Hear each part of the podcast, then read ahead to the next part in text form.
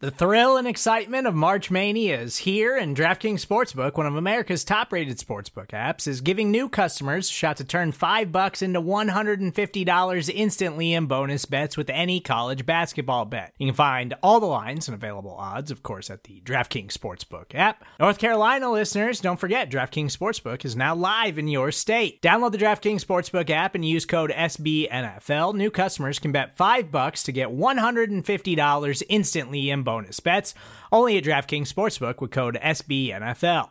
The crown is yours. Gambling problem? Call 1 800 Gambler or in West Virginia, visit www.1800Gambler.net. In New York, call 8778 HOPE NY or text HOPE NY. In Connecticut, help is available for problem gambling. Call 888 789 7777 or visit ccpg.org. Please play responsibly on behalf of Boot Hill Casino and Resort 21 plus age varies by jurisdiction. Void in Ontario. Bonus bets expire 168 hours after issuance. See DKNG.com slash B ball for eligibility, deposit restrictions, terms, and responsible gaming resources. The following segment is from Monday, Football Monday, on the SB Nation NFL Show, where we're discussing your favorite team. Subscribe to the SB Nation NFL Show to make sure you don't miss conversations like this one. Uh, Jeff Hartman from Behind the Steel Curtain, SB Nation's home for Pittsburgh Steelers content, was kind enough to join us. Here is his conversation with the one and only, the debonair, Michael Kist. Jeff, these Steelers come away with the win against the Eagles in a wild one. Did you come away from this one satisfied or concerned? Like, how did you feel about this one overall? I'm going to stand on the fence here and play both sides. Uh, you're you're satisfied with 38 points scored. Uh, believe it or not, it was the first time they'd scored over 30 since 2018. Wow. Um, didn't hit the 30 mark at all without Roethlisberger in 2019. But then when your defense just I mean, th- these no-name receivers for the Eagles were running all over them, and you're thinking this is supposed to be the vaunted Pittsburgh Steelers defense, a, a, top-tier elite defense in the league. It certainly didn't look like that at times. So I think that Steeler fans are happy. They love when they score a lot of points, and uh, they did that for sure. But they don't like to have to score a lot of points, and that's exactly what had happened. It was a shootout in the purest sense of the term of the word. And you look at third down offense and efficiency for both teams, but. Mm a lot to like and a lot to dislike though from this game for the Steelers. Yeah, both teams were over 70% on third down. Yeah. Uh, th- that's wild. And when you look at like you kind of mentioned, the big mismatch in this one was the Steelers' defensive line against the Eagles' patchwork offensive line. Lane Johnson even went out in, in one point of the game, and Jack Driscoll went in there. The Eagles are starting a, a former rugby player at left tackle, and you and you would think that like Bud Dupree would go off on him, but like, it, it, and they still did. They still did a solid job at certain points. Like Miles Sanders had the 74 yard touchdown run. After that, I think he had 10 carries for six yards. Yeah, but you expected a lot more from this defensive line, right? Watching the Eagles leading up to the game, obviously the Steelers didn't play in week four.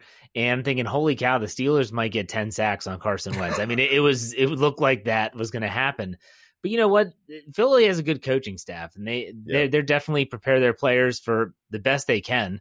And it's a patchwork unit, but the Steelers, you know, the five sacks they've recorded, that's really deceiving because they only had two, I believe, until that very last Mm. stretch of series where I think they got three on Wentz in the last two series of the game. So yeah. to me, that's a little bit that's a little deceiving. But yeah, I, I, was very you know TJ Watt did leave the game with a, shoulder at one point, but right. kudos to the Eagles, especially their tackles because they kept Dupree in check until that very last drive. So I was expecting more, but the Steelers didn't get it, and this is what happens when the Steelers don't get to the quarterback their secondary gets exposed. Yeah, shout out to Eagles offensive line coach Jeff Stoutland. So let, us talk about some good things from the from the Steelers in this game because the second round rookie Chase Claypool yeah. is the first player to record four touchdowns in his first rookie to record four touchdowns in a single game since Jerry Butler did it for the Bills back in 1979. Uh, what has he brought to this offense, and should should we have seen this coming from him based on how he played to this point? I don't know if anyone saw four touchdowns happening in Week Five or the fourth game of his professional career, but the one thing I, I cannot ever get out of my mind is that when you think about everyone laughed when Chris Simms, when he was drafted by the Steelers, compared Chase Claypool to Megatron. And everyone's like, that's absurd. But when you think about just physical stature, I mean, Chase Claypool, 6'4, 230 pounds, and can run like a sub 4 400, 40 yard dash. Like, that's insane. Yeah. That's Ben Roethlisberger's size and stature with the ability to run that fast. Like, that's incredible. And you can see now, like, he does not look like a rookie. Is when he gets the ball in his hands, he is a horse. He is tough to take down. He's shown that he can run the route tree. He's not a quote unquote one trick pony like Mike Tomlin once dubbed Mike Wallace when he was in Pittsburgh. he can he can do it all, and he's running the ball. I mean, this is they've been giving him that end around on the jet sweep motion. He did it in New York in Week One, where, where to seal the game, and he scores a touchdown on it. And here against the Eagles, they have a very very large and very useful weapon in Chase Claypool. I don't think anyone saw him bursting onto the scene like this. But man, is it something to watch. Especially when people are thinking like he might have to move to tight end in the NFL. Yeah. So just a, a crazy performance from Claypool. Uh, good for him, man. He, he's he's doing real well for them and, and is helping the Steelers go to 4 0 on the season. But they do have a tough slate ahead. They have the Browns who are playing some really good football, maybe some inconsistencies there, but they're, what, what are they, 4 and 1 now? Yep. They have the Titans and they have the Ravens next.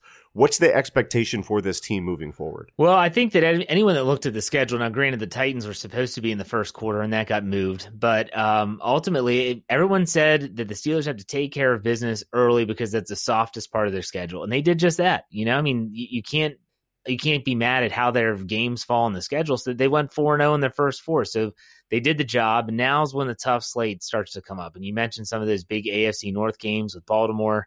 You look at the Cleveland game, that Tennessee game, which was supposed to be a bye week, now is another. That's a tough road game going down to Nashville, and then even after Baltimore, they have to go down to Dallas for a, a game down there, which is a tough place to play for Pittsburgh. So that it's only going to get more difficult. They haven't played a division game yet, which is hard to believe. They'll change that on Sunday in Week Six when Cleveland comes to Heinz Field, but the Pittsburgh Steelers seem to, and I've I've always said this, Mike Tomlin, if he has an issue, it's against teams that they're supposed to beat. When mm. it's a game that is a big time game and a big time spot, he typically steps up and gets the team ready. I, I think that I like their chances better in this stretch than I do maybe in the first four because you're afraid of that letdown game. Yeah, they they are uh, constantly getting into trap games that they have no business yes. being in. That, that's that's funny. Uh, is there any concern? Let's talk about the offense a little bit more. Uh, the limitations with with Big Ben. Uh, show up in the analytics. He's only averaging seven air yards per throw. Uh, that's towards the bottom of the league. Do you think we start to see him gradually coming on in the vertical passing game as he works himself back, or, or, or what's the level of confidence in Big Ben and being able to push it down the field? I think it's a little bit of a mixture of him still coming back from that elbow injury, but I think it's also taking what the defense is giving. And mm. I think that Ben Roethlisberger, as he has matured as a quarterback, he has become a little bit more cerebral. You know, I, I, you talk to people that know him, that covered him for his entire career they would tell you that early in his career, he was not a film junkie. He was, I'm going to show up on Sunday, I'm going to run around, throw some defensive linemen off my back, and then make a play down the field. Mm-hmm. He's changed a lot. He's definitely now more of the more intelligent. He can see what the defense wants to do. And if they're going to give them these little underneath routes, well, that's what he's going to do. At the same time, you do know that in these games that we just talked about, it's going to come a point where you're going to have to push the ball down the field. His deep passing has been a little erratic. Uh, I think his arm is actually a little bit stronger than what he thought it was going to be coming off of surgery. He's been overthrowing deep passes, but if he can get those intermediate routes, which is his weakness right now, and that's according to a lot of sources, including Pro Football Focus, if he can get those intermediate routes down, then I think that he's everything that they would have expected him to be, and then some. Coming off of that season season-ending injury last year in Week Two, he's just he's a smarter quarterback, and he knows that he has a defense on the other side that is good enough to win him a lot of football games. And he said it publicly. Sometimes a punt isn't a bad thing. So he might not be taking the risk that he once did, but I don't have any I don't have any concerns about Roethlisberger moving forward. I really don't. Yeah, I mean, you look at his time to throw. He is at 2.24 seconds time to throw per PFF. That is the third fastest in the league. That is not what you think of when you think of Big Ben. You think of stand in the pocket, yeah. pump fake, do all this crazy stuff. But you're right; he is playing more cerebral this year, and and it's working for him. A, a quarterback rating of uh, a 125.2 when he gets rid of it in less than 2.5 seconds. So it really is working for him. Like you said, it's kind of what the defense is giving them. Uh, Jeff, I really do appreciate you stopping by to talk with us here on Monday Football Monday. Let the gentle listeners know where they can find you, where they can find your work, the podcast, all that stuff. Man, plug away. Uh, obviously, behindthesteelcurtain.com, the co-editor there at that website. So if you're a Pittsburgh Steelers fan, you want to go there. It should be your one-stop shop for all things Steelers and audio anywhere where you get your uh, podcast. So Spotify, Google Play, Stitcher, Anchor, Pandora, you name it, we're there. Just search Steelers or search Behind the Steel Curtain. Love to have you listen. Make sure you don't miss our next conversation by subscribing to the SB Nation NFL show wherever you get your podcasts.